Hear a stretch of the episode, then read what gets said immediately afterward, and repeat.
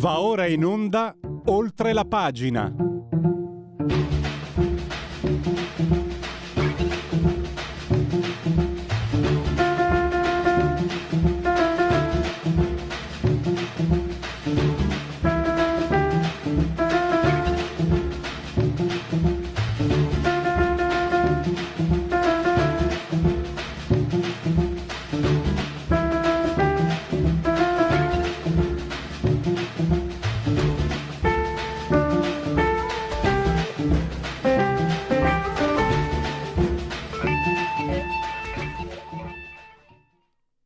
Oltre la pagina Radio Libertà, in simultanea con noi quando sono scoccate le dieci e quaranta, in Brianza hanno scoperto, hanno riletto il comma ventidue. Chi è pazzo può chiedere di non andare in guerra, chi chiede di non andare in guerra non è pazzo. È successo a Barlassina, settemila anime, comune della Brianza. Un, un signore, un settantenne, classico, mi viene da dire brianzul, brianzolo, vede una buca, dice alla giunta, invita la giunta a riempirla, perché guardate, c'è anche la foto incidentalmente, non è bene, cioè, anche pensate un bambino in bicicletta, cioè, c'è gente che può farsi male, seriamente, seriamente. La giunta non se ne dà per inteso e allora cosa fa? Da buon brianzolo prende e ci pensa lui. Apriti cielo, ottocento euro di multa e anche, è anche condannato a svuotare la, la buca che lui aveva riempito col bitume. Ne parliamo subito col professor, col dottor Ocone. Vi ricordo anche che parleremo con Andrea Muratore di litio. Ci sono, si stanno scoprendo sempre più giacimenti. Non, eh, non si pensa a essere coperti di litio, ma si punta ad arrivare al dieci per cento della produzione necessaria, che sarebbe un grosso aiuto per le industrie italiane e non solo. E poi col dottor Liturri parliamo del... Eh, il rialzo dei tassi della, dei tassi, dei tassi, dei tassi della B C E sta provocando guai pesanti.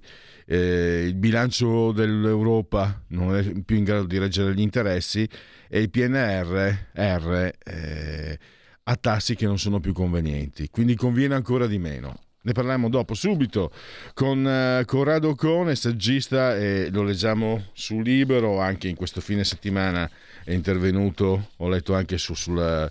Sulla, su, altre, su altre questioni. Innanzitutto so che è in collegamento Skype, io ahimè non posso vedere perché qui lo schermo è rotto, ma l'importante è che lui ci possa ascoltare. Benvenuto dottor Ocone, grazie per essere qui con noi. Buongiorno.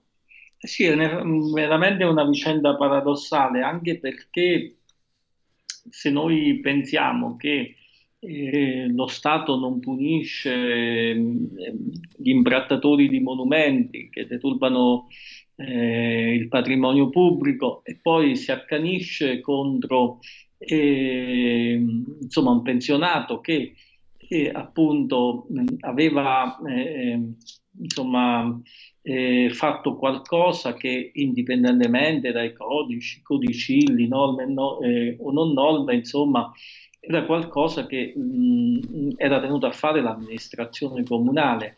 Quindi eh, non solo l'amministrazione comunale, mh, tre solleciti sembra che il Trenta abbia fatto, non, eh, non ha dato corso a questi solleciti, ma poi una volta che, diciamo, in maniera sicuramente anche eh, eccentrica, però eh, appunto eh, sicuramente è una manifestazione di civismo più di quella degli ecoteppisti che imbrattano i, mm.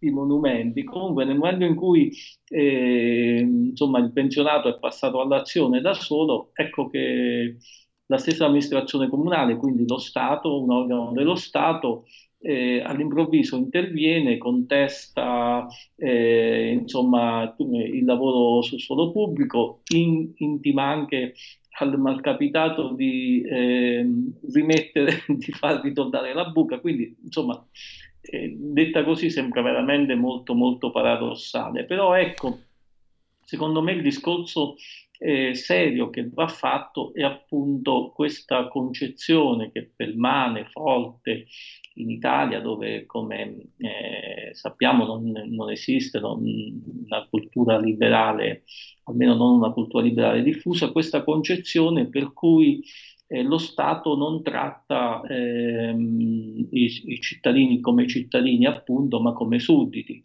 Cioè lo Stato, eh, allo Stato tutto è permesso, eh, mentre ehm, i cittadini non possono fare nulla. E qui si dimentica proprio, eh, direi, il contratto sociale che sta alla base della nascita in età moderna di qualcosa come lo Stato. Cioè lo Stato nasce per eh, servire i cittadini, per garantire loro la sicurezza, la libertà negli stati liberali, per garantire loro la proprietà privata, una giustizia equa, eccetera, eccetera, per garantire soprattutto i servizi pubblici.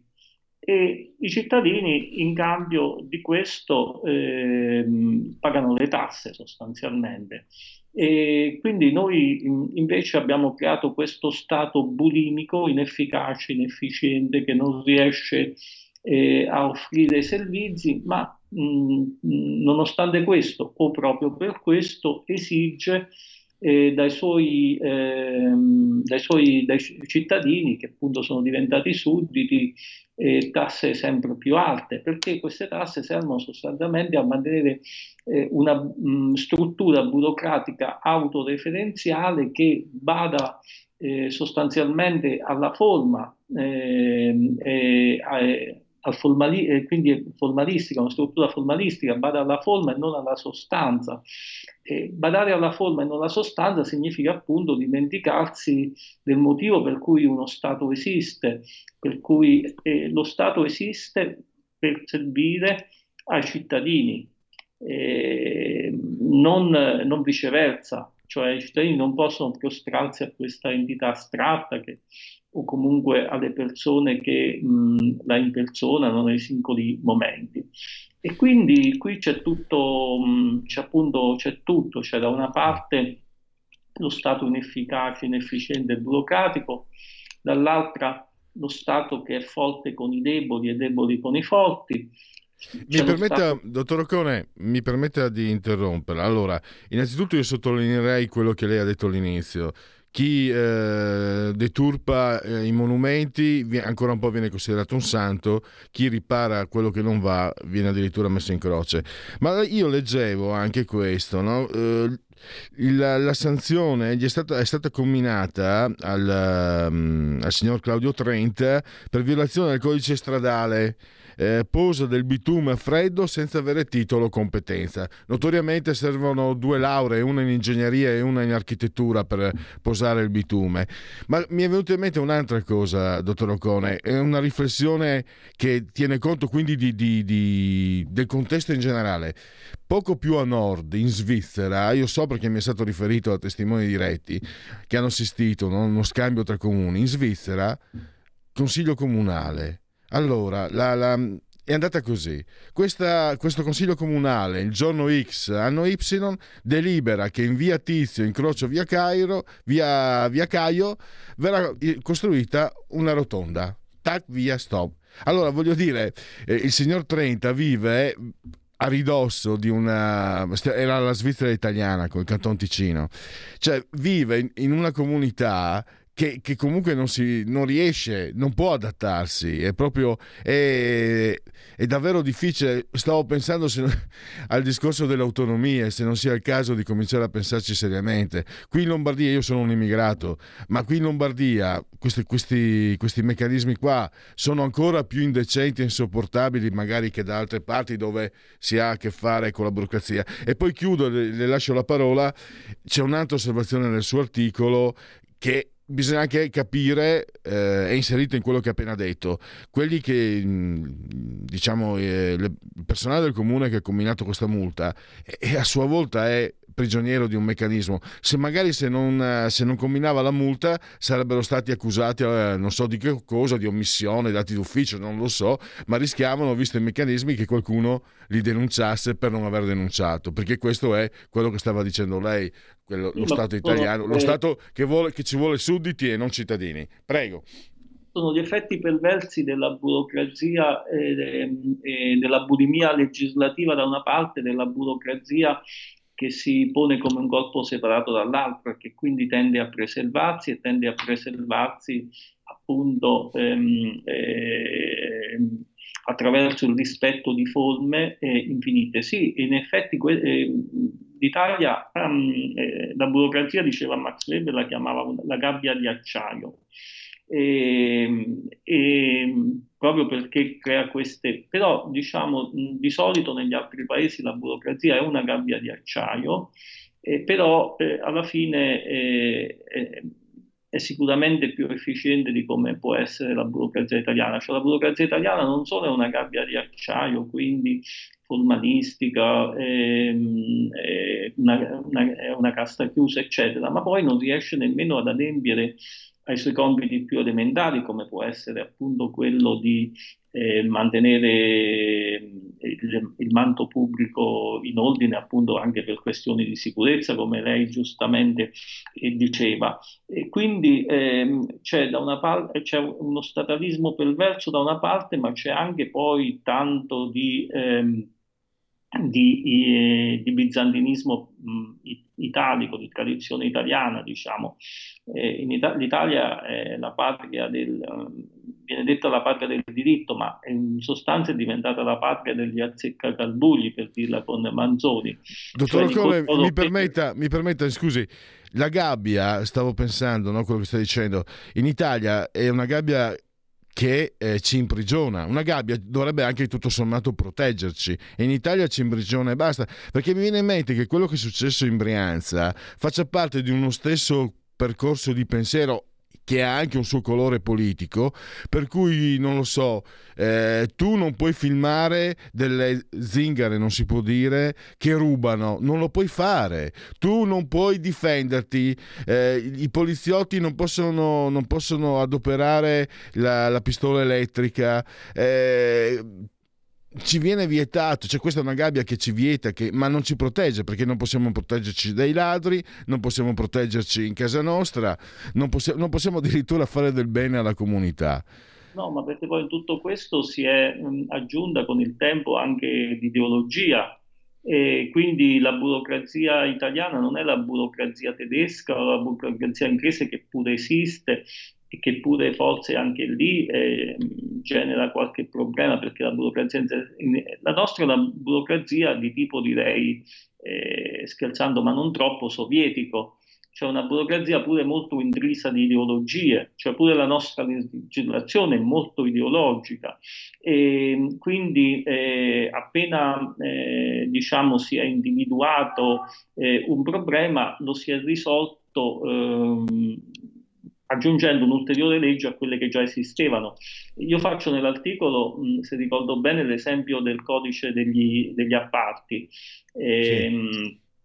che cioè, appena eh, si è tentato da parte del ministro Salvini eh, di, eh, di semplificare queste procedure, ecco che mh, subito si sono fatti avanti i magistrati, un attacco, la corruzione aumenterà, questo e quest'altro, mentre in verità eh, è, è vero il contrario, la corruzione aumenta quando si può nascondere fra le pieghe appunto di cavilli e cavillismi. Quindi l'ideologia del giustizialismo, cioè del fatto di, controllare, di considerare tutti colpevoli ehm, a prescindere, quindi uno, e quindi ah, i controlli di legalità non, non vengono fatti dopo, ma addirittura prima, e questo interrompe i lavori, interrompe eh, la fluidità con cui una macchina come quella dello Stato dovrebbe funzionare.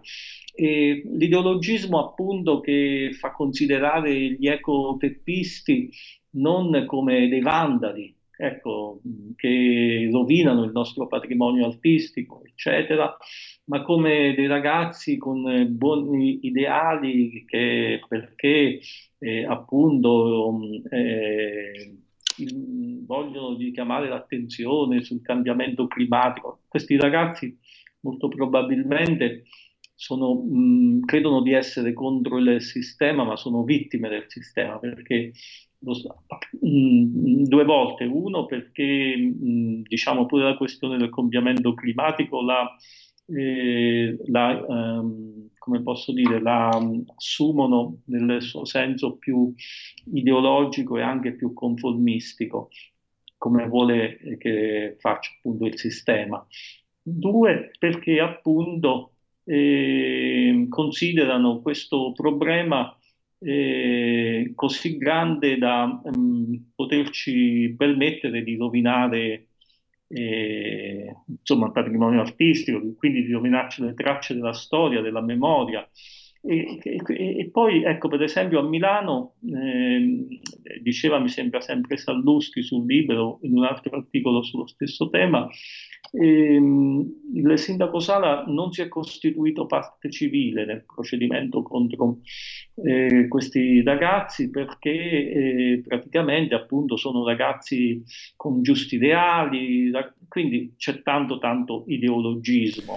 Ecco, siamo in chiusura, dottor Ocone, due cose. Primo, eh, questi, quello che hanno fatto gli ecoteppisti è costato trecentomila euro finora, grosso modo, per difetto. Magari pensare quanti immigrati si potevano salvare e aiutare. E poi volevo chiudere, perché mi interessa una sua, eh, un, un suo opi- opinione. Siamo, diciamo, nei, ai confini del, di questo argomento. Eh, il pensiero di sinistra. In Francia ieri si è celebrata la giornata contro eh, l'omofobia e la Ligue uno, calcio, campionato di calcio francese, eh, i giocatori prima della partita dovevano scendere in campo con la maglia arcobaleno. Se non che, scandalo, ci sono stati i giocatori che si sono rifiutati, scandalo, imbarazzo, erano islamici. È una fotografia di, co- di dove porta il pensiero di sinistra. Ma mh, come di, si dice nel gergo giornalistico, con un termine che pure io ho ripreso tante volte, eh, questa ideologia progressista della, del politicamente corretto, della cultura woke, eccetera, genera continuamente cortocircuiti.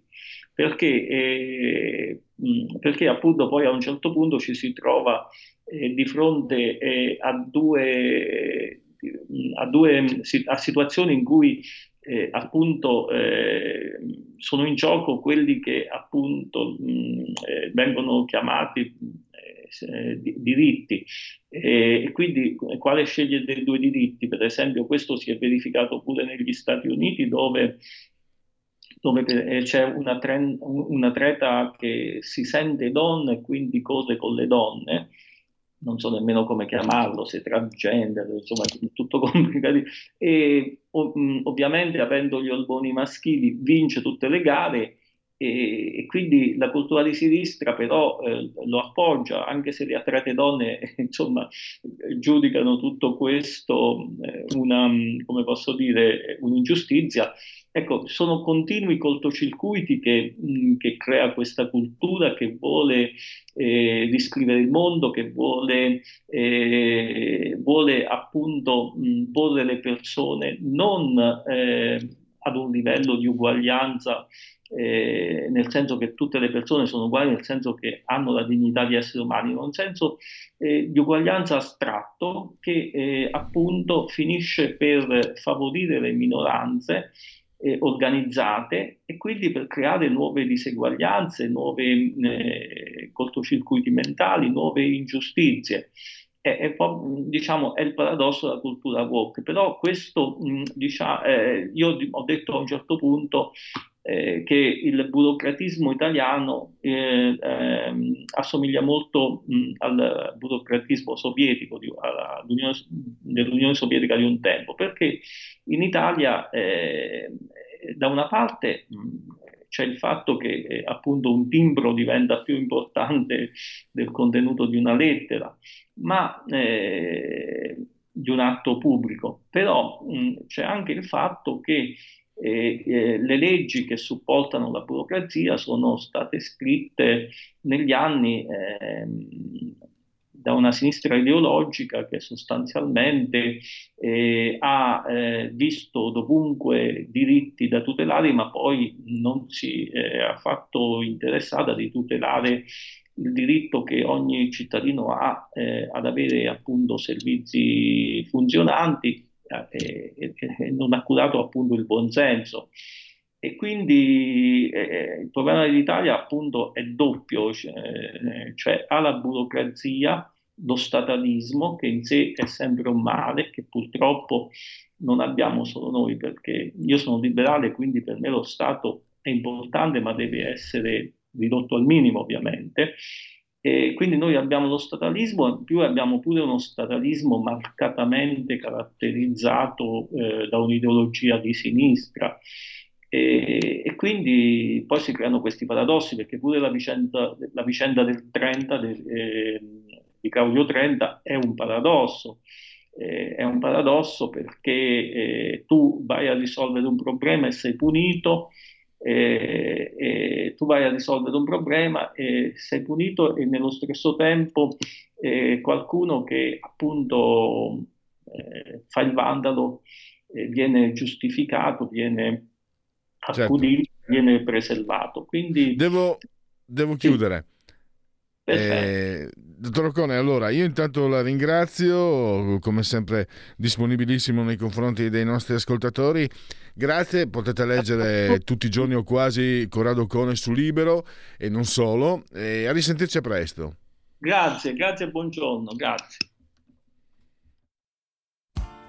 Tutte le domeniche dalle otto alle dieci la rassegna stampa del giorno e alcuni dei fatti principali della settimana che si è appena conclusa, con ospiti e telefonate in diretta. La domenica mattina non perdere contatto con la realtà su Radio Libertà, senza filtri né censure.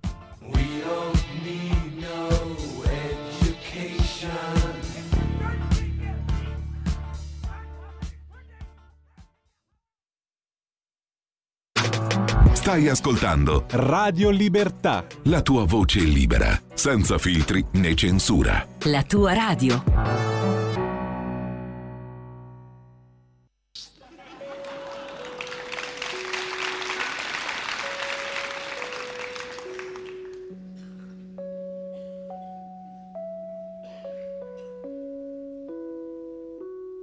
Un bacillo che saltella,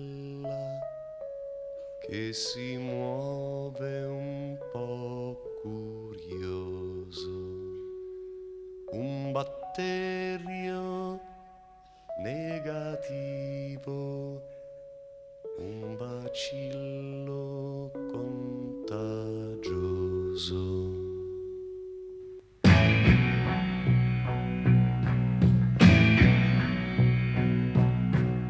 Serpeggia nell'aria con un certo mistero.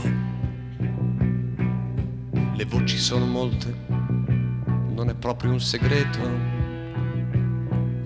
La gente ne parla a bassa voce, la notizia si diffonde piano per tutta Milano. La gente ha paura, comincia a diffidare, si chiude nelle case. Uno scoppio di terrore, un urlo disumano, la peste a Milano.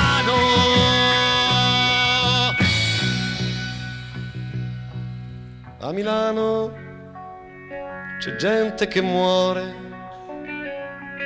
la notizia fa un certo scalpore, anche in provincia si muore, la peste si diffonde adagio. Poi cresce e si parla di contagio, c'è il sospetto che sia un focolaio che parte dal centro e si muove a raggiera, dilaga dovunque la peste nera. È scoppiata un'epidemia di quelle più maligne, con bubboni che appestano uomini, donne e bambini. L'infezione trasmessa da topi usciti dalle fogne, m'hanno visto abilissime mani lanciarli dai bambini.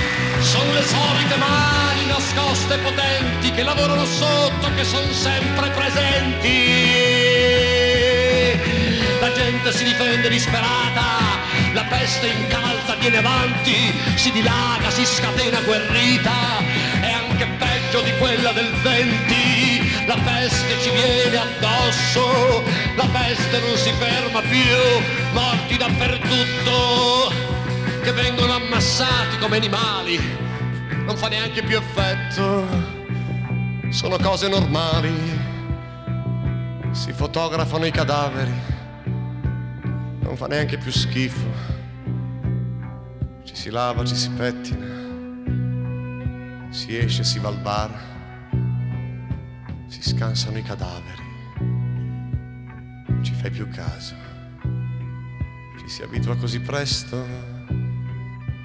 in fondo ne muoiono tanti anche al weekend di Ferragosto.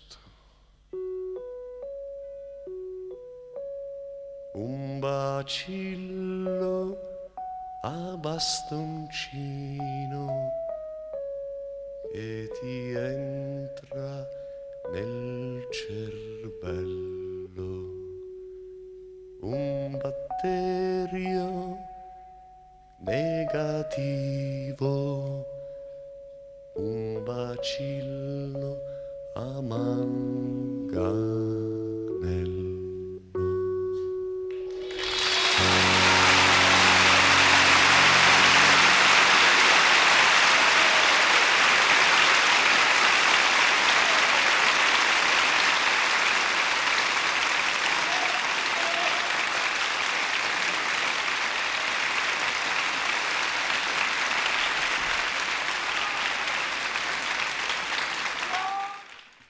Radio Libertà, oltre la pagina, questo come sempre, come ogni lunedì, l'apertura della proposta musicale di questa trasmissione, Giorgio Gaber, in uh, un'interpretazione scelta all'interno di un disco che esce direttamente dalla mia personale libreria musicale, libreria discografica.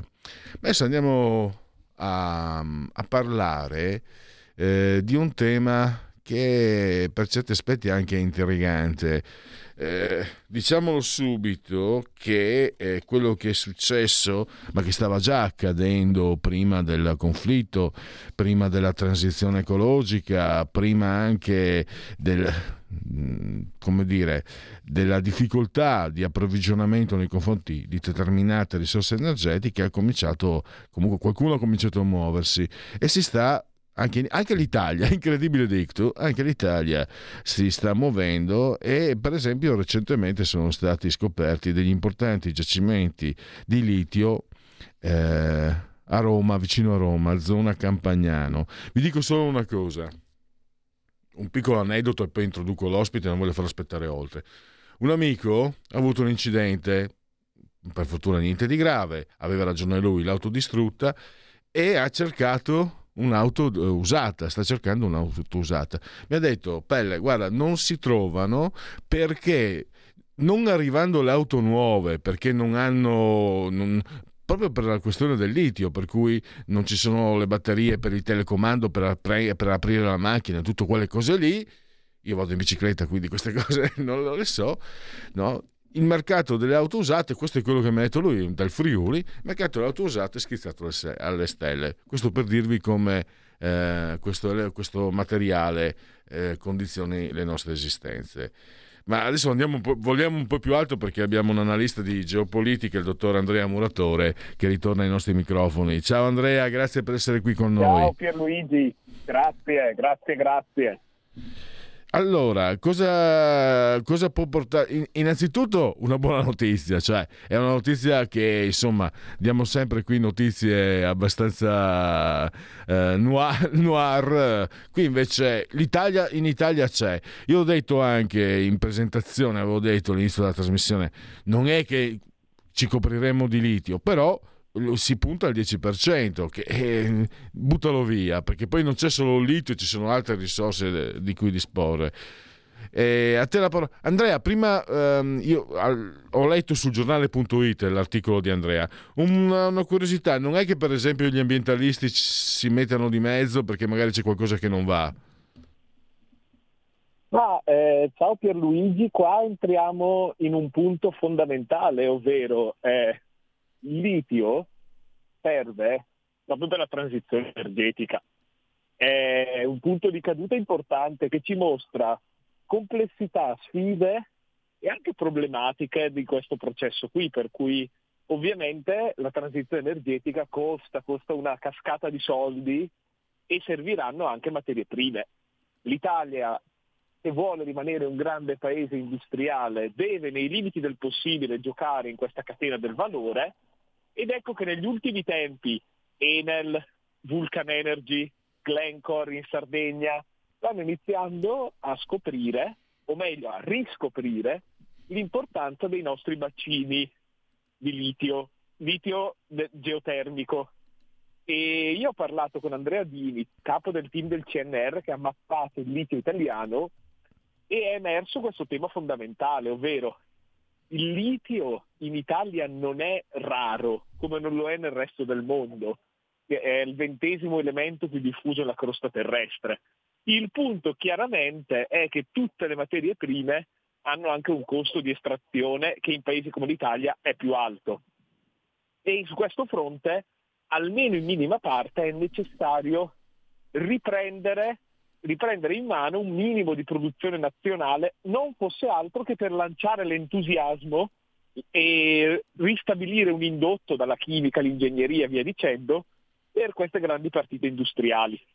Io fossi un ambientalista non mi metterei di contro anche per un motivo: il litio italiano, se fosse estratto, lo sarebbe in un contesto in cui le acque in cui viene estratto servirebbero a produrre energia geotermica, una vera economia circolare, una vera transizione energetica. Eh, questo è un punto che rimane aperto, no? Allora, vedremo come reagiscono gli ambientalisti, perché certe volte mh, personalmente mi sembra che eh, come dire, ragionino, ma io sono di parte. E riprendiamo un po' il discorso. Per una volta mi è sembrata anche che ci sia stato qualcosa di organico, no? Perché eh, questa, questi lavori per la ricerca e la scoperta rientrano in un eh, quadro europeo, no? Scusate la pronuncia, il Critical Raw Materials Act, che è un atto di indirizzo che prevede la reindustrializzazione dell'Europa sui materiali critici, obiettivo produrne almeno il dieci per cento, e questo appunto l'ho preso, l'ho preso grazie a te dal tuo articolo. Ma tra l'altro, Andrea, scusami, eh, non vorrei essere ottimista, no? Mi sembra qualcosa anche di positivo, cioè mi sembra anche qualcosa che dovrebbe essere fatto conoscere al cittadino, eh, altrimenti abbiamo sempre, eh, come dire, dal, dall'Europa arriva sempre lo, l'osso e basta, eh, la, il cibo dei grilli, coi grilli, tutte quelle robe lì, e poi magari quando c'è qualcosa, c'è un po' di polpa, eh, non, insomma, se io, non, se io non ti seguissi quotidianamente eh, non avrei mai saputo. Poi sul giornale punto it è una testata che ha la, eh, molti, molte persone che lo leggono, però non ho visto questa diffusione, questa sottolineatura. Quando ho letto il tuo articolo ho detto devo parlarne, penso che sia giusto e importante parlarne. Eh, c'è anche bisogno di una spinta, come dire, eh, mediatica, mh, politica, oppure eh, dobbiamo accettare che resti un po' nel comparto delle cose tecniche? È una, una domanda da un milione di dollari, anche perché l'Unione Europea di sicuro eh, non si è fatta su tante proposte di buona pubblicità, anche perché spesso quello che di buono viene dal mondo europeo passa come puro atto tecnico. Noi magari tra quindici venti anni scopriremo magari di essere più indipendenti di oggi su questi materiali, meno dipendenti da altri, senza che l'U E abbia rivendicato un minimo merito nel mettere fondi o nel fatto di investire quotidianamente. Ecco, da un lato credo ci sia un po' questa discrasia, dall'altro comunque i grandi progetti sono per loro natura più eh, lenti nell'entrare nelle vite di tutti, più complessi nel produrre risultati, quindi è chiaro che nel bene e nel male le cose ad alto impatto mediatico abbiano molto spesso un respiro più corto. E c'è comunque, tradotto in bel italiano eh, dal Veneto, un detto veneto: quando l'acqua lambisce le terga, il soggetto impara a nuotare. Quando che l'acqua tocca il culo si impara a nuotare. Allora, mi sembra che, chiedo scusa, esatto, per sono sceso di livello, ma do subito la parola a Andrea. Eh, Io mi ricordo l'ultima volta che ci siamo sentiti, se non sbaglio, abbiamo parlato delle riserve di gas in, in Lucania, eh, Basilicata, che stanno procurando. Anche questa è una bella notizia, insomma, no? Anche questa è una notizia buona, cioè bella, brutta, è una notizia che ha un valore e che non ha trovato tutto questo richiamo, eh, però, però si sta muovendo, cioè alla fine sembra quasi ci sia, ritorno un po' a quello che dicevo prima, eh, c'è il mondo della politica, il mondo dei media che un po' si sostengono, e poi c'è il mondo reale che è molto più flessibile, molto più elastico e che cerca anche di sopravvivere o di vivere meglio che si può, e questo, questo, questo mi sembra stia, stia emergendo, perché non so, il fatto che l'occupazione, è vero che gli stipendi non prendono, purtroppo sono molto bassi, cioè, ma il fatto che questo paese dopo la crisi del duemila, dei subprime, dopo il Covid eccetera eccetera eccetera, eh, sia ancora sia ancora in piedi, significa che forse noi cittadini siamo più forti di, di chi ci racconta e di chi ci rappresenta, come ovviamente sto parlando come sistema, a livello sistema, insomma.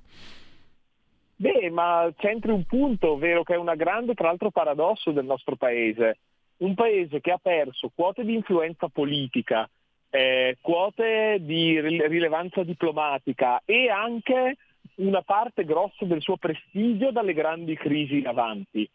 Ha perso sicuramente punti di P I L in attività terziarie, settori, via dicendo, e ha problemi di disuguaglianza interna, sia ben chiaro, ma che a livello di sistemi non ha perso né la globalizzazione né il mondo che ne segue. Cioè, pensiamo al ramificato sistema di piccole e medie imprese che hanno cavalcato anche aggressivamente l'espansione di mercati come quello cinese, quello indiano, anticipandolo, giocandovi da protagonisti. Spesso, e questo va a merito di chi ha anticipato questi trend, senza un indirizzo politico. Cioè, Francia e Germania, lo vediamo, quando Macron, ieri la Merkel, oggi Scholz, visitano certi paesi, si portano al seguito eh, flotte di aerei pieni di imprenditori, manager, pronti a firmare i contratti con la valigetta in tasca. L'Italia molto spesso ha visto persone raggiungere risultati anche senza, in qualche caso contro, eh, la volontà della stessa politica. Quindi sì, questo è un, mon- è un punto fondamentale e ti fa del resto capire quanto molto spesso la nostra politica non abbia colto quel che di buono produceva il paese.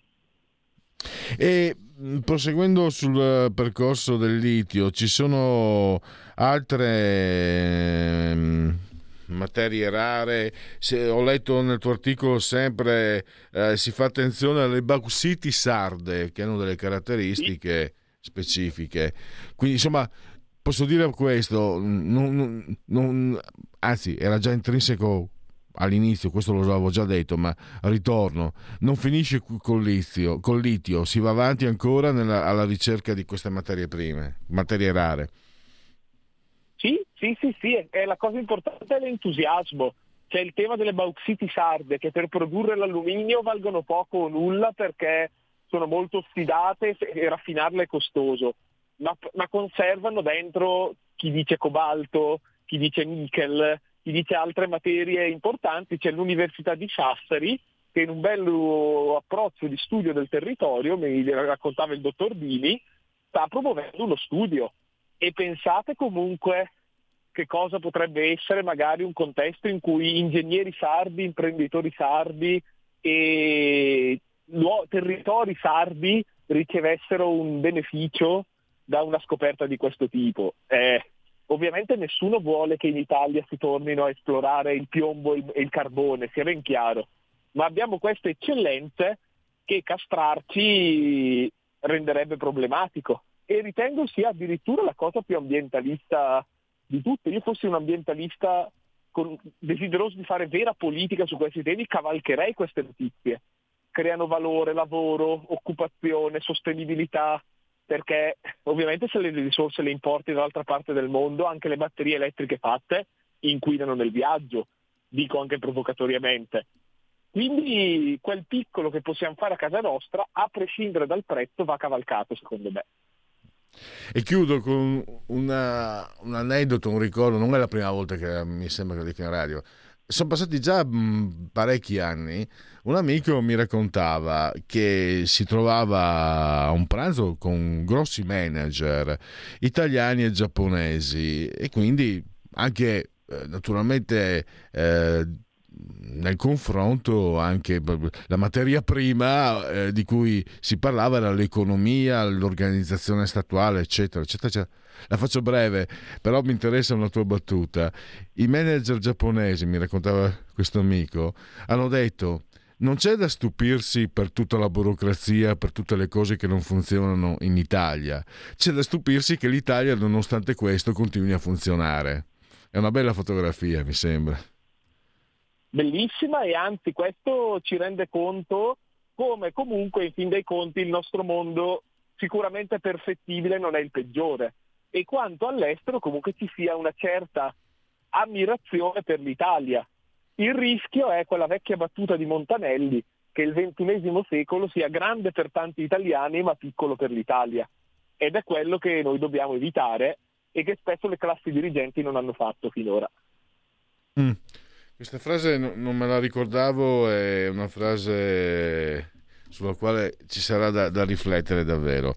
Intanto riflettiamo insieme Andrea Muratore, che possiamo seguire su giornale punto it, su, su, su Inside Over e altre testate, eh, analista di geopolitica. Andrea, bentornato e a risentirci presto. A presto Pierluigi, un abbraccio. Segui la Lega è una trasmissione realizzata in convenzione con La Lega per Salvini Premier. Scusate, mi ero soffermato. Eh, oggi il titolo della stampa. Hanno paragonato quello che è successo a quello che Fazio sta facendo ai famosi dito bulgaro. Eh, Fazio cambia semplicemente padrone. E andrà a farsi pagare, spero, con soldi, con soldi privati. È stato mantenuto in questi anni, facendo gli interessi solo di una determinata parte politica, coi miei soldi. Io preferirei buttarli nel cesso quei soldi, piuttosto che darli alla Rai e darli a questi personaggi, a Festival di Sanremo, tutta questa schifezza. E quindi, però, vedere che lui ha preso, senza opporre neanche tanta resistenza, ha preso la, la, la, la porta di, per l'uscita, mi fa pensare che si rendeva conto anche lui. Chi ha visto un film meraviglioso con Walter Matthau e Ricca, la sposo, l'ammazza, c'è a un certo punto la scena dove l'avvocato, che rappresenta un sacco di, di sanguisughe parassiti che approfittavano della, dell'ingenuità della protagonista, Enrica la sposo l'ammazzo, James Coco, attore che purtroppo è morto giovane, potenzialmente eh, poteva dare veramente tanto, tanto, tanto, chiama questi parassiti e dice: ragazzi, è stato bello, ci siamo divertiti, ma si rendono conto tutti che di essere stati dei parassiti e di aver preso soldi indebitamente, e prendono e se ne vanno. Mi sembra di vedere questa uscita di, di Tizzetto e, e Fazio, rivedo quella scena del film. Mentre a sinistra sono inviperiti perché il titolo della stampa è indecente, vergognoso, perché è come se Fazio fosse una persona import- un personaggio importante, personaggio pubblico come tanti. Oh, oh, oh, il pistolotto. Scusate, ma questo me lo perm- questo sfogo lasciatelo, me lo permettete. Andiamo invece, permettiamoci invece assolutamente di seguire la Lega. Segui la Lega prima che la Lega segua te alla Marciana, o seguisca te alla Pellegrini, anche secondo la sintassi. Sono sul sito legalinne punto it scritto, legaonline punto it pronunciato. Tante cose si possono fare: iscriversi alla Lega Salvini Premier è facilissimo, si versano dieci euro, si può fare anche tramite PayPal, PayPal, PayPal, senza nemmeno sia la necessità che siate iscritti a PayPal, PayPal, PayPal. Poi il codice fiscale e gli altri dati richiesti, e quindi vi verrà recapitata la magione per via postale, ma naturalmente se di mezzo ci sono le poste italiane, sono caldamente consigliati ampi e profondi gesti apotropaici sia alla femminuccia che ai maschietti, la tessera Lega Salvini Premier. Poi andiamo al due per mille, due per mille, non cinque, due per mille, il D quarantatré, la scelta di autodeterminazione civica, i soldi che lo Stato eh, si trattiene, ma sono nostri, noi perlomeno almeno riusciamo a dirgli dove indirizzarli. In questo caso noi optiamo per una scelta eh, politica in base alle vostre affinità, naturalmente. Il due per mille nella vostra dichiarazione dei redditi, che è una scelta libera, che non ti costa nulla, a gratis, ma vuol dire molto invece per la Lega. D quarantatré, D di Domodossola, quattro, il voto in matematica, il brutto voto, i Cavalieri dell'Apocalisse, i Fantastici della Marvel, i Moschettieri, le stagioni, quel che volete. Il tre, come sempre, è il numero perfetto. E poi le uscite radio televisive dei protagonisti eh, Della, i politici della Lega. Andiamo subito, scusate, blocchiamolo qua. Allora, costui, egli è il presidente dei senatori leghisti a Palazzo Madama, ma è anche stato per anni e anni una voce storica del, di Radio Padania. Sto parlando di Massimiliano Romeo, T G quattro, Rete quattro, alle ore diciannove. Luca Toccalini, parlamentare e anche eh, responsabile federale, coordinatore federale della Lega Giovani, sempre oggi pomeriggio, no, questa sera, chiedo scusa, questa sera Rai tre alle ventitré. Domani, credo sia questa notte, a mezzanotte e mezza, Rossano Sasso ehm, a Rai News ventiquattro.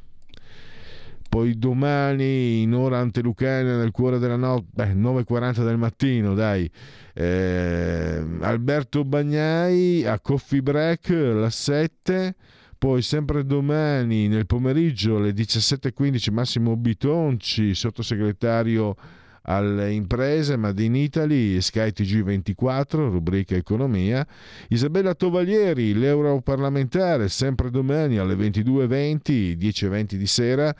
Carta bianca Rai tre, e non è più finita ancora, quanti appuntamenti, benissimo. Riccardo Molinari, Porta a Porta, Rai uno, martedì alle ventitré e trenta, quindi la terza camera con Bruneo Vespa, come lo chiama eh, Dagospia, e con il presidente dei parlamentari leghisti a, a Montecitorio. E direi che consegui la Lega Sassuffi. Segui la Lega è una trasmissione realizzata in convenzione con La Lega per Salvini Premier. E c'è ancora modo di, quindi c'è, legge, c'è il modo di leggere con calma i sondaggi. Fiducia nel Presidente del Consiglio Giorgia Meloni? E qui non si schioda, sto leggendo i sondaggi di Termometro Politico, che è un rilevatore demoscopico che per esperienza posso dirvi molto affidabile. venticinque quarantaquattro virgola sei no venticinque sì quarantaquattro virgola sei, eh, molto abbastanza, e invece cinquantaquattro virgola nove poco per nulla, quindi ancora non, non sfonda, anche se poi alle elezioni invece eh, il centrodestra, anche se vista, insomma. A proposito, andate a votare, ci sono fino alle quindici. Nei comuni dove si vota ci sono sei milioni di, di, di cittadini. Eh, cioè, aspetta un attimo. Quanto è odioso dire agli altri quello che devono fare, perché lo devo fare, ma va a fare un brodo. Io vi ricordo che oggi si vota, per sei milioni di cittadini c'è la possibilità di eleggere il, consigli- il consigliere comunale e il sindaco. Quindi ve lo ricordo, e le urne sono aperte fino alle quindici. Personalmente ritengo il voto locale più importante di quello nazionale, addirittura anche più importante di quello regionale, perché un consigliere comunale può decidere della mia stessa esistenza. Addirittura anche quando so, lo, lo, vis, lo dico per averlo visto, eh, anche mh, consiglieri di opposizione. Io mi ricordo un vecchio consigliere democristiano di opposizione, governo di Pordenone, monocolore leghista. Lui ha fatto del bello e del buono per impedire che si aprisse un sottopassaggio nel quartiere dove abitava, e alla fine ci è riuscito.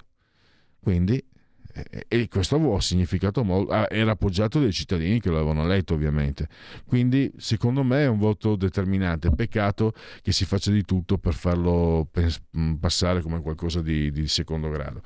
Carlo d'Inghilterra è stato eletto, crede che la monarchia abbia un senso in paesi democratici.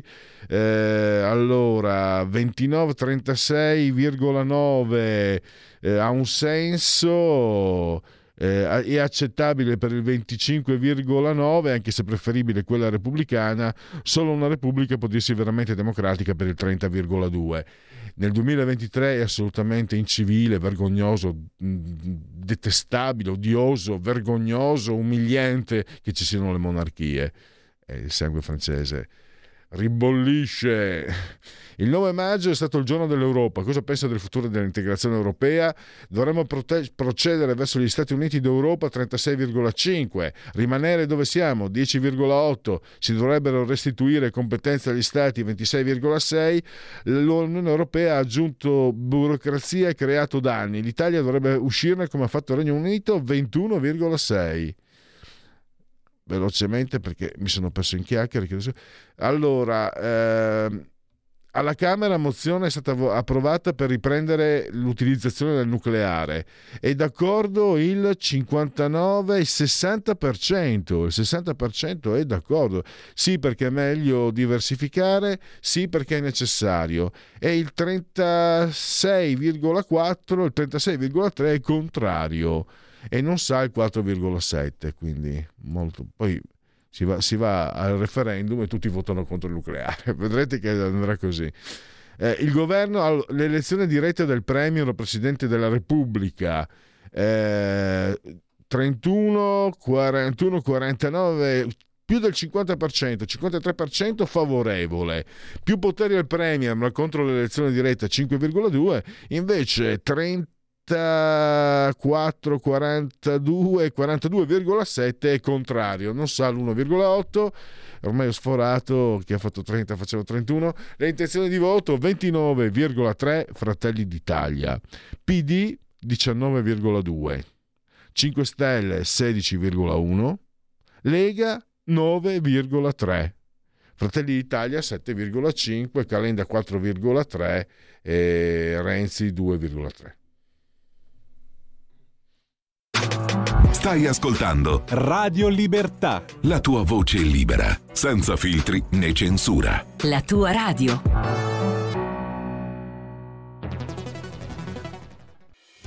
Quotidiano di Sicilia, il quotidiano d'Italia, l'informazione che ribalta i luoghi comuni, una vera visione dei fatti, l'Italia vista da sud.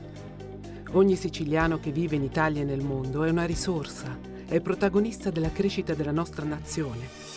Dai forza alla crescita della nostra isola, abbonandoti al Q D S digitale più archivio a soli novantanove euro annui. Quotidiano di Sicilia, il quotidiano d'Italia, una scelta di valore.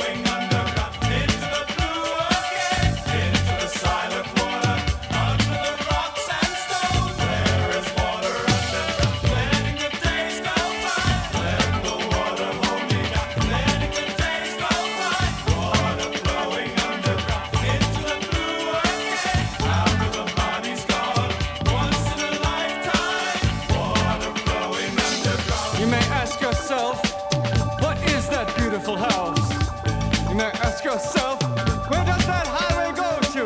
And you may ask yourself, am I right? Am I wrong? And you may say to yourself, my God, what have I done?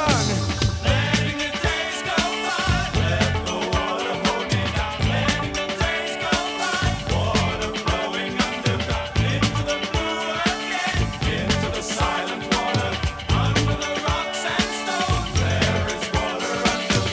Letting the days go by, let the water hold me down. Letting the days go by, water flowing underground. Into the blue again, after the money's gone. Once in a lifetime, water flowing underground. Same as it ever was, same as it ever was, same as it ever was. Look where my hand was. Time isn't holding up, time isn't after us. Same as it ever was, same as it ever was, same as it ever was, same as it ever was, same as it ever was, same as it ever was. Gone to the road, road, road. Same as it ever was. And here a twister comes, here comes the twister. Same as it ever was, same as it ever was, same as it ever was, same as it ever was. Once in a Geniale David Byrne e le sue teste parlanti, Talking Heads.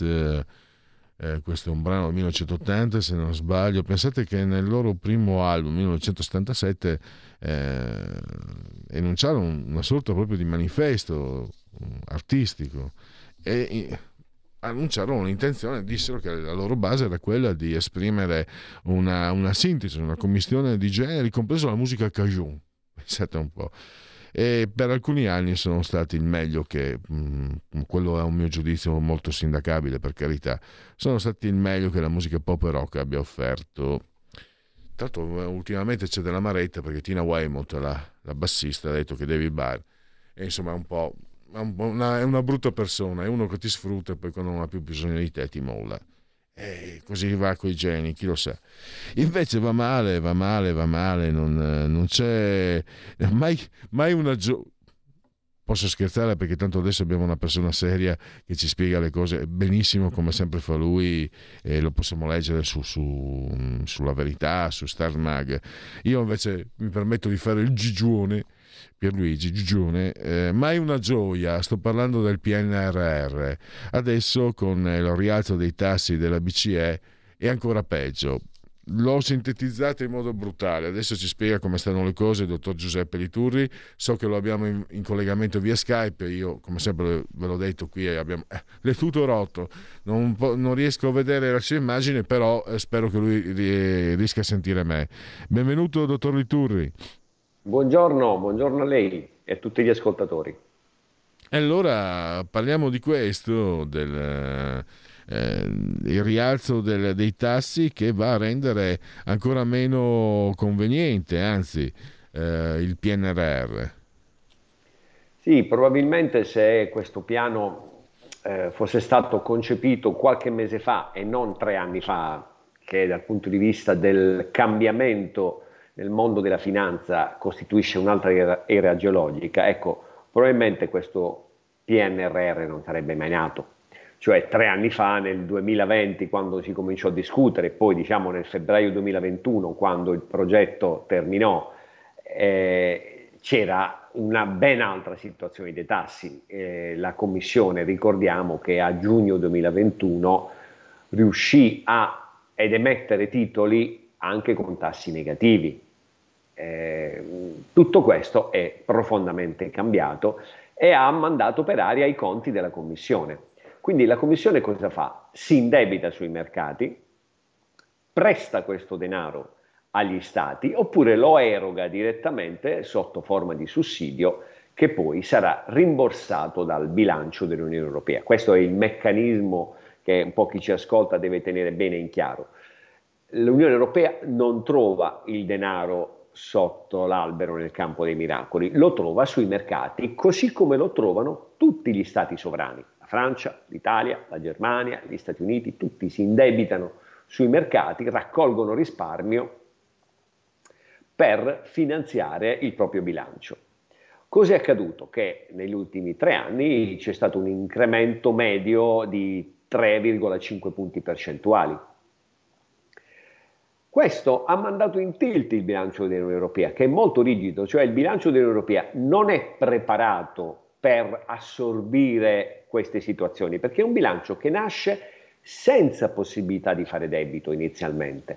E come trova il denaro? Lo trova con i contributi degli Stati. Questo è il bilancio dell'Unione Europea, da un lato contributi degli Stati, dall'altro lato spese comuni.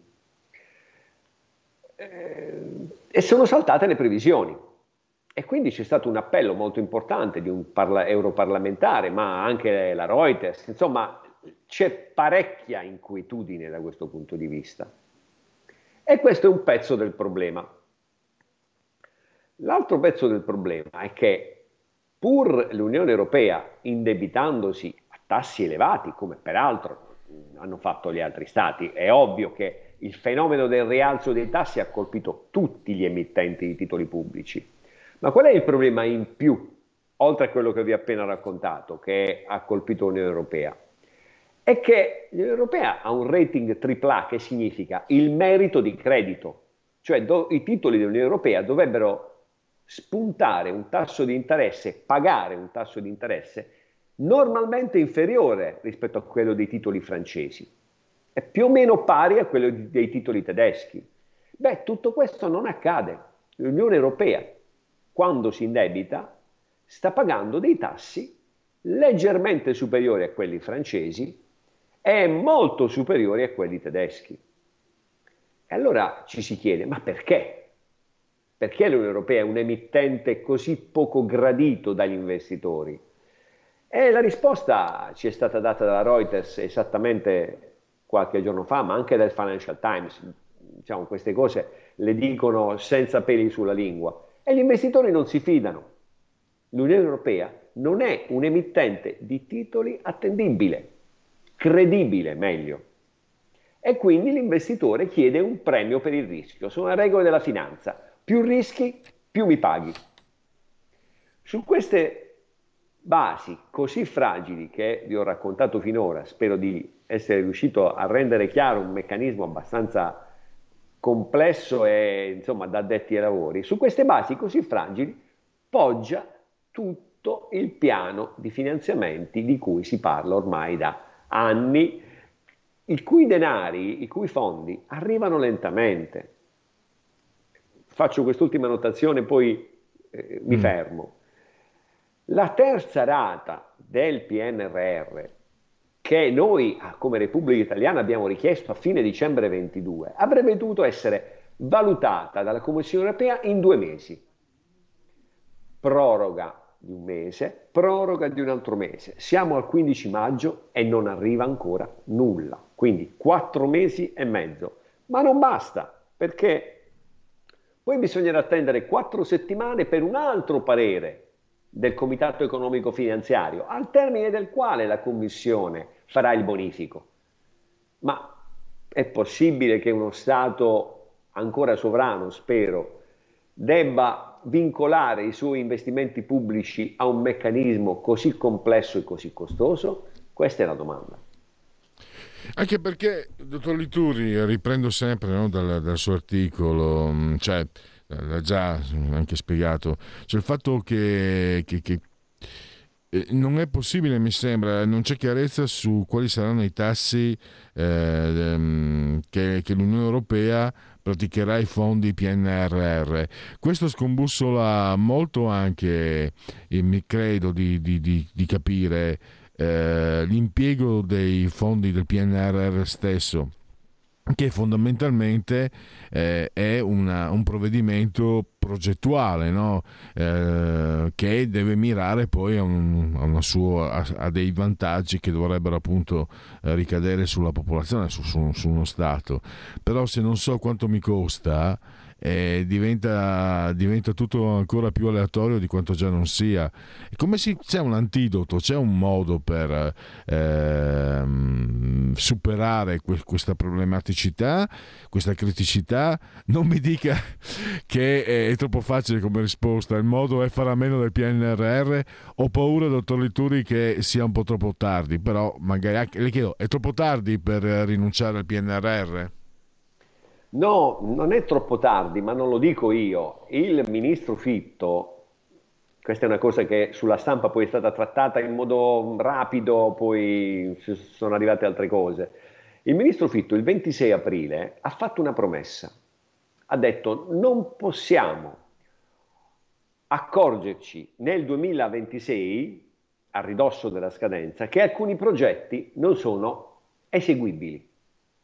Per cui noi abbiamo in corso un processo di attenta ricognizione, progetto per progetto, per dire ora, lo diremo nelle prossime settimane, il ministro non ha promesso una scadenza, ma credo sia ormai prossima. Ora, se un elenco non si sa quanto lungo di progetti, sarà un elenco di progetti che entro il duemilaventisei non è fattibile. Quindi quei progetti dovranno essere cancellati.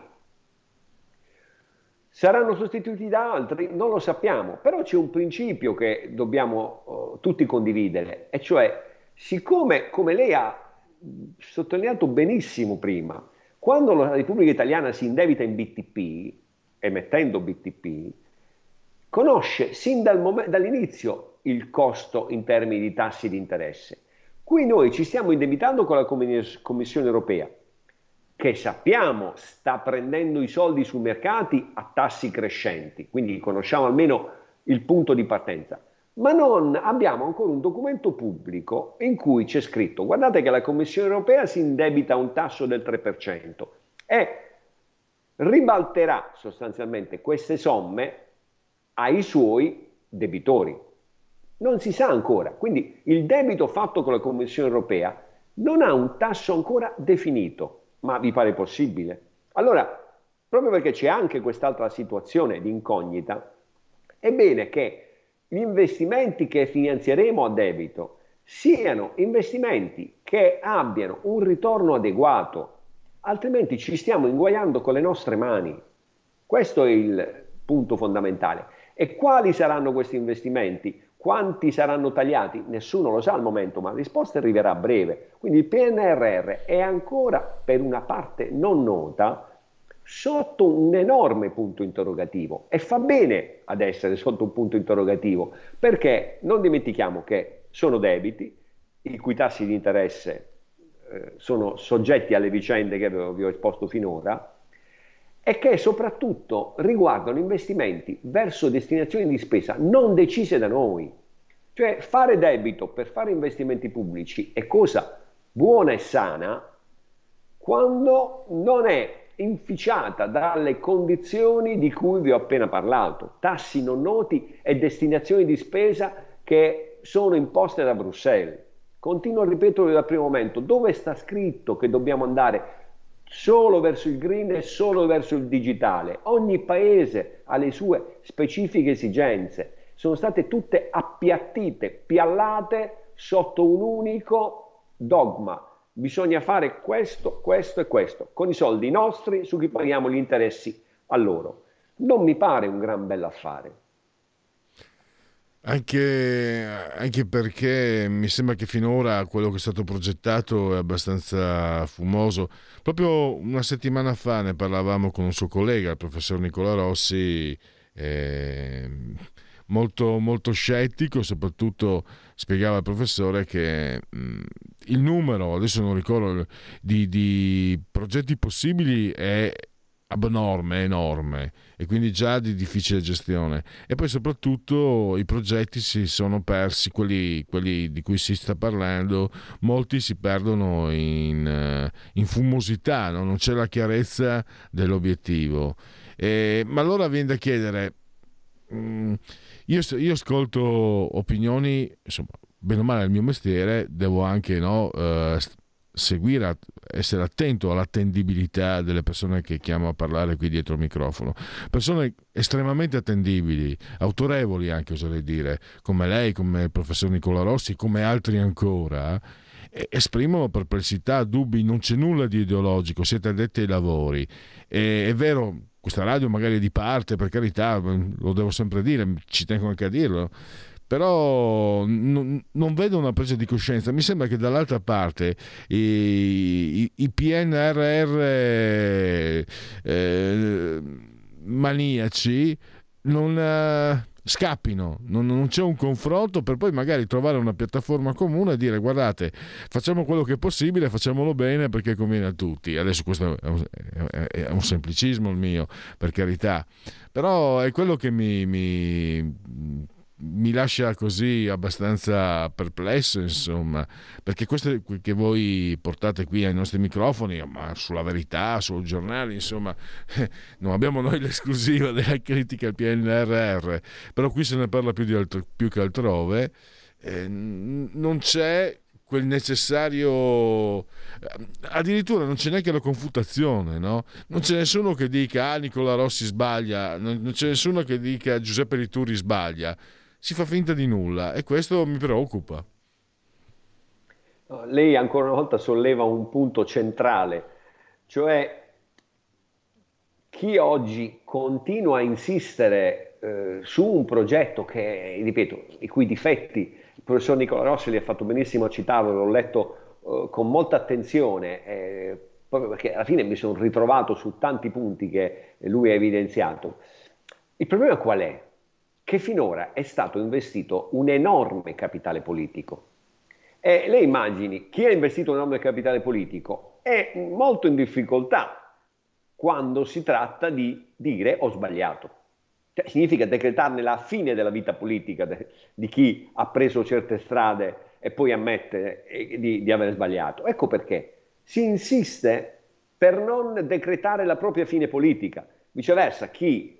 una voce libera come il professor Nicola Rossi, ripeto, lei ha fatto questo esempio, ma sono tanti, purtroppo non tantissimi, chi si mette lì e analizza i dati, analizza i fatti economici, arriva a una conclusione che mh, se questa conclusione eh, fosse condivisa da chi poi a livello politico inizialmente ha cavalcato quella tigre, beh, a quel punto significherebbe chiudere delle carriere politiche. E allora si insiste, peggiorando, se possibile, lo stato della situazione. Ma io aggiungo un altro elemento. Chi ha investito tutto quel capitale politico e anche chi continua, anche fino a qualche giorno fa, a dire che non si può continuare a fare debito pubblico. E, e allora facciano pace con, con loro stessi. Il P N R R è debito pubblico. E allora c'è un debito pubblico che si può fare e un debito pubblico che non si può fare? Il famoso debito buono, debito cattivo, non è così. Esiste un debito per la crescita che è sostenibile, e se noi facciamo debito per progetti che non portano crescita, quel debito non è sostenibile. Questo è quello che faticano ad ammettere. No? Da, continuano a dire due cose contraddittorie. Il debito è il pericolo, il fardello sulle future, il famoso fardello sulle future generazioni, e poi dobbiamo fare il P N R R con progetti a bassa crescita, cioè il modo esatto per affossare le prossime generazioni. C'è davvero un livello di contraddittorietà che io spiego con la disperata, che a questo punto disperata, posizione di difendere un investimento politico che si sta sgretolando eh, dav- davanti ai loro occhi. Questa è la mia conclusione, che credo corrisponda alla realtà delle cose, purtroppo, aggiungo. Dottor Liturri, io la ringrazio, abbiamo esaurito lo spazio, grazie a Giuseppe Liturri, possiamo leggerlo su Start Mag, sulla Verità, e ascoltarlo qui a Radio Libertà, visto che lui è sempre molto gentile e disponibile. Grazie ancora e risentirci a presto. Grazie Pellegrini, buona giornata a tutti. Grazie. La verità è che sono cattivo. Ma questo cambierà. Io cambierò. È l'ultima volta che faccio cose come questa. Metto la testa a posto, vado avanti, rigo dritto, scelgo la vita. Già adesso non vedo l'ora. Diventerò esattamente come voi. il lavoro, la famiglia, il maxi televisore del cazzo, la lavatrice, la macchina, il C D e l'apriscatole elettrico. Buona salute, colesterolo basso, polizza vita, mutuo, prima casa, moda casual, valigie, salotto di tre pezzi, fai da te, telequizze, schifezze nella pancia, figli, a spasso nel parco, orario d'ufficio, bravo a golf, l'auto lavata, tanti maglioni, Natale in famiglia, pensione privata, esenzione fiscale, tirando avanti, lontano dai guai, in attesa del giorno in cui morirai. Genetriaci ricorrenze e commemorazione del vigesimo sesto giorno di Fiorina, mese del calendario repubblicano. Per tutti è un lunedì, lunedì quindici di maggio, anno domini duemilaventitré o duemilaventitré, che dir si voglia. Fa un Metternich da Coblenzza, è inutile sbarrare la porta alle idee, la scavalcano. Bulgakov, eh, Mikhail Bulgakov, eh, che se non sbaglio è nato in Ucraina da famiglia russa, il maestro e Margherita, cuore di, ca- cuore di cane e eh, naturalmente eh, siamo a livelli massimi, massimi. Se si sta in basso non è pericoloso cadere. Léonie Barthia, in Francia amata e nota e popolarissima come Arletty, attrice. Eh, diresse anche l'orchestra Cetra, famoso musicista italiano di qualche anno fa, Pippo Barzizza, e poi André Muxa, eh, in arte André de Tot, regista cinematografico ungherese ma attivo negli Stati Uniti. Madeleine Albright, la prima donna segretaria di Stato negli Stati Uniti, negli U S A, negli U S A. È stata la signora Delon, Mireille d'Arc, moglie di, che lei era Mireille Gros, moglie di Alain Delon. Parliamo di musica ai massimi livelli, come ho detto prima i Tolkienese, un altro gruppo da me amatissimo, i Roxy Music, nei primi due album l'impronta indelebile, inconfondibile del grande Brian Eno. Poi una nomination zero Oscar, Pallottole su Broadway, Chess Palminteri, e poi Rai, calciatore, fratello di Socrates. Il bello è che lui ha vinto i mondiali, Socrates che era molto più bravo, no, pazienza. Poi protagonista in Valsesia, protagonista in Europa, protagonista amatissimo, amatissimo, ancora adesso eh, molti lo, lo rimpiangono e lo ricordano con affetto esuberante, pirotecnico. Eh, credo che anche i suoi dettatori gli volessero bene, perché comunque era anche una persona mh, comunque buona. Eh, Gianluca Bonanno. Eh, ho il piacere di, di ricordarlo, nonno pugliese che eh, lavorava nella compagnia di Ettore Petrolini, e lui ha fatto cose meravigliose in Valsesia come sindaco eccetera. Poi la figlia d'arte, due, un argento e un bronzo olimpico, grandissima tuffatrice, eh, Tania Cagnotto. Direi che siamo verso la fine, i convenevoli formulaici per ricordarvi che siete in simultanea con Radio Libertà quando sono scoccate le undici e cinquantotto. L'abbraccio che rivolgo come sempre forte forte forte alla signora Carmela, Angela e Clotilde. Loro ci seguono ma ci seguiscono e ci sono, e come se ci sono, dal l'elettrodomestico più amato, vale a dire il televisore. Noi siamo chi? Dottor Federico Borsari, assiso saldamente sulla tolla di comando e regia tecnica, che naturalmente ringrazio. Abbiamo temperature che ci dicono venticinque gradi centigradi, meno, anche perché fa, più, fa fresco fuori un po', eh, sopra lo zero, entrambi sospesi centottantacinque metri sopra il livello del mare, diciotto virgola sette in, appunto sopra lo zero la temperatura esterna, settantasei per cento l'umidità, milleottocento tondi in millibar la pressione. E potete continuare a farvi cullare dall'algido suono digitale della Radio D A B, oltre che naturalmente, come ho detto, questa è una radiovisione, quindi chi eh, si abbona a Radio Libertà campa oltre cent'anni. Meditate gente, meditate.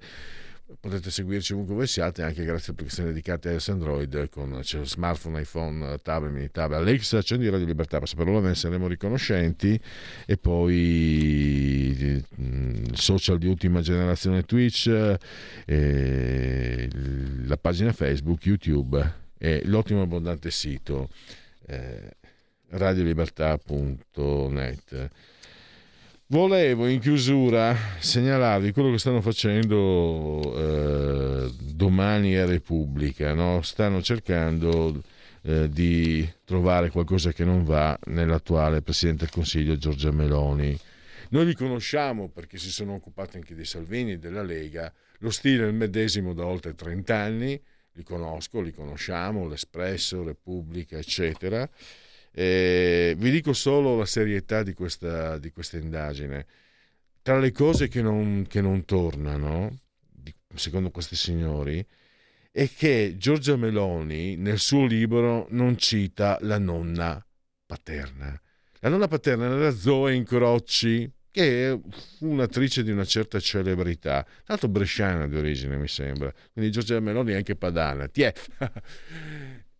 E sapete, questi signori di Repubblica e Domani, Giorgia non cita la nonna paterna, però nel suo libro Io sono Giorgia il primo capitolo si intitola, e lasciami sforare un minuto che ne vale la pena, Piccole donne. Ma guarda tu che coincidenza, esattamente come il dramma radiofonico che vide protagonista la nonna Zoe Incroci. Se io avessi portato, diciamo, del proposto degli articoli, delle inchieste, anche per carità, non sono tipo da inchiesta io. Quando ho cominciato a lavorare alla Padania, dove erano molti, c'erano molti giornalisti cresciuti nel dipendente di Vittorio Feltri, non mi avrebbero più chiamato a scrivere articoli, non mi avrebbero più chiamato, e sono molto contento di non far parte di questa, di questa schiera. Tra l'altro devo dire anche dal punto di vista stile, stilistico, siamo sempre lì con gli avverbi, con i doppi sensi, con il ricalcare, con l'alludere. Sono trent'anni, almeno arricchite lo stile. Scusate questo sfogo, lasciate che me lo permettete. E poi la madre, l'amica, la plusvalenza, perché anni fa in una società della mamma di Giorgia Meloni con un'altra persona poi hanno fatto del... Um, Una, una, una società, poi hanno venduto le azioni e ci hanno guadagnato. Il Domani, cioè il giornale di De Benedetti De Benedetti per una soffiata di eh, Matteo Renzi, Presidente del Consiglio, in Consiglio dei Ministri venne presa una decisione, Renzi la anticipò a De Benedetti, che ci guadagnò giocando in borsa seicentomila euro senza che nessuno avesse nulla a che dire. E questi si stupiscono perché la, la mamma di Giorgia Meloni con un'amica ha guadagnato, eh, vendendo azioni, ottantasettemila euro. Non dico niente. Ringrazio e basta, ho già sforato fin troppo. C'è il meglio del Radio Giaro Club, quindi molto interessante. Grazie a tutti e miau! Avete ascoltato Oltre la pagina.